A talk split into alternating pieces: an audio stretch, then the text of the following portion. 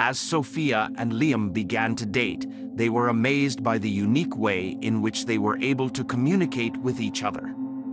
Using the Zannili language, they were able to express and understand each other's thoughts and feelings in a way that was completely unprecedented. Even in English, they had never been able to connect on such a deep level. Through a combination of telepathy and oral communication, they felt like they were one being, connected at a level that went beyond words or emotions. Their brain waves seemed to sync up as if they were DNA matched twins or partners in every sense of the word.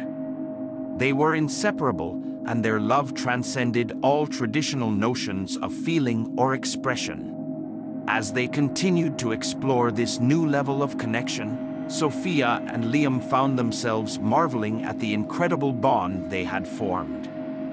They knew that they were experiencing something that was truly special and unique, and they were grateful to the Zannili language for helping them to find each other and connect in this profound way. As Sophia and Liam's love deepened, they began to understand why there was such complete harmony on Jovan. It was because everyone on the planet was able to communicate and understand each other at a level that was unprecedented. With the help of the language, they were able to share their thoughts and ideas with each other in a way that was completely in sync. In fact, the language was so powerful that it seemed to remove any sort of animosity or hostility from the speakers. Even as the people of Jovan advanced technologically, they never developed weapons or engaged in violence. They were simply incapable of it, as the language had instilled in them a deep sense of understanding and respect for others. As Sophia and Liam experienced the change inside them, they became convinced that it was something that could change the world. They were determined to put their plan into action, to create a community of superpowered individuals who would be able to rise above the petty politics and hatred that plagued the earth. With the help of the ancient language, they believed that they could create a society that was truly harmonious and understanding, one that would be able to achieve things that no one else could even imagine. As Sophia and Liam prepared for the arrival of their child, they knew that they had a special responsibility. They were going to be the parents of the first Earthborn human to have Zannili as his mother tongue, and they knew that this was an opportunity to make a real difference. They spent hours upon hours researching and planning, making sure that they had everything they needed to give their child the best possible start in life. They wanted to create a home that was filled with love and understanding, where their child would be able to grow and learn in a nurturing environment. As the months went by and Sophia's pregnancy progressed, the couple grew more and more excited. They spent hours talking about their hopes and dreams for their child, and they knew that the language of love would play a central role in their parenting. They were determined to raise their child to be a kind, compassionate, and intelligent individual, and they knew that the language would be a powerful tool in helping them to achieve this. Finally, after what seemed like an eternity, the big day arrived. Sophia went into labor, and with Liam by her side, she gave birth to a beautiful baby boy. They named him Zane after the ancient language that had brought them together. As they held their newborn son in their arms, Sophia and Liam knew that they had been blessed with a true gift. They were grateful for the opportunity to raise Zane, and they knew that they would do everything in their power to ensure that he grew up to be a kind and compassionate individual who would make a positive impact on the world.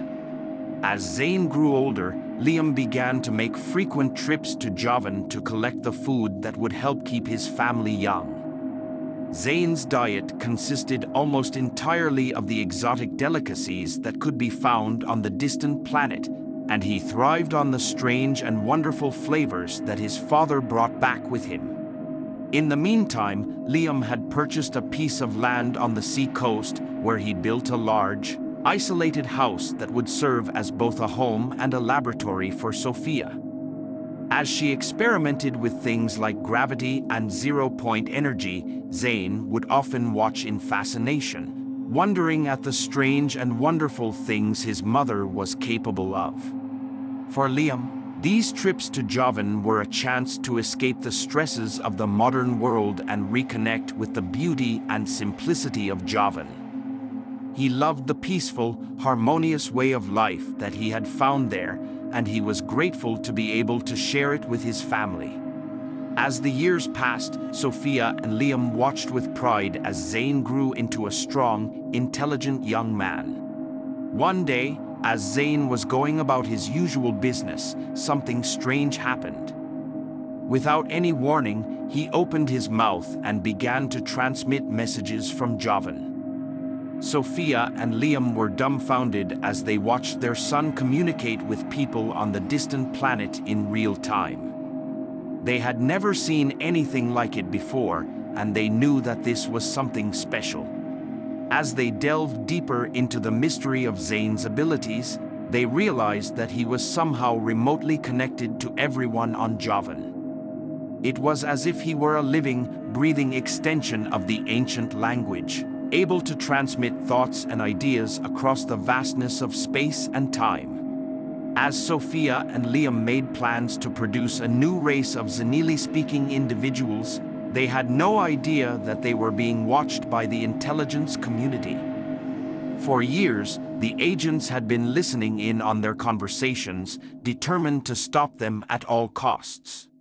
But they had not counted on the abilities of Zane, who was able to sense the presence of the agents long before they made their move.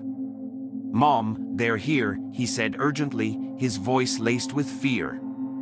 We need to hide. Sophia's heart raced as she grabbed her son and pulled him close. She had no idea how they were going to get out of this one, but she was determined to protect her child at all costs. But Zane had other ideas. Mom, it's okay, he said, his voice calm and reassuring. We outnumber them. We can do this.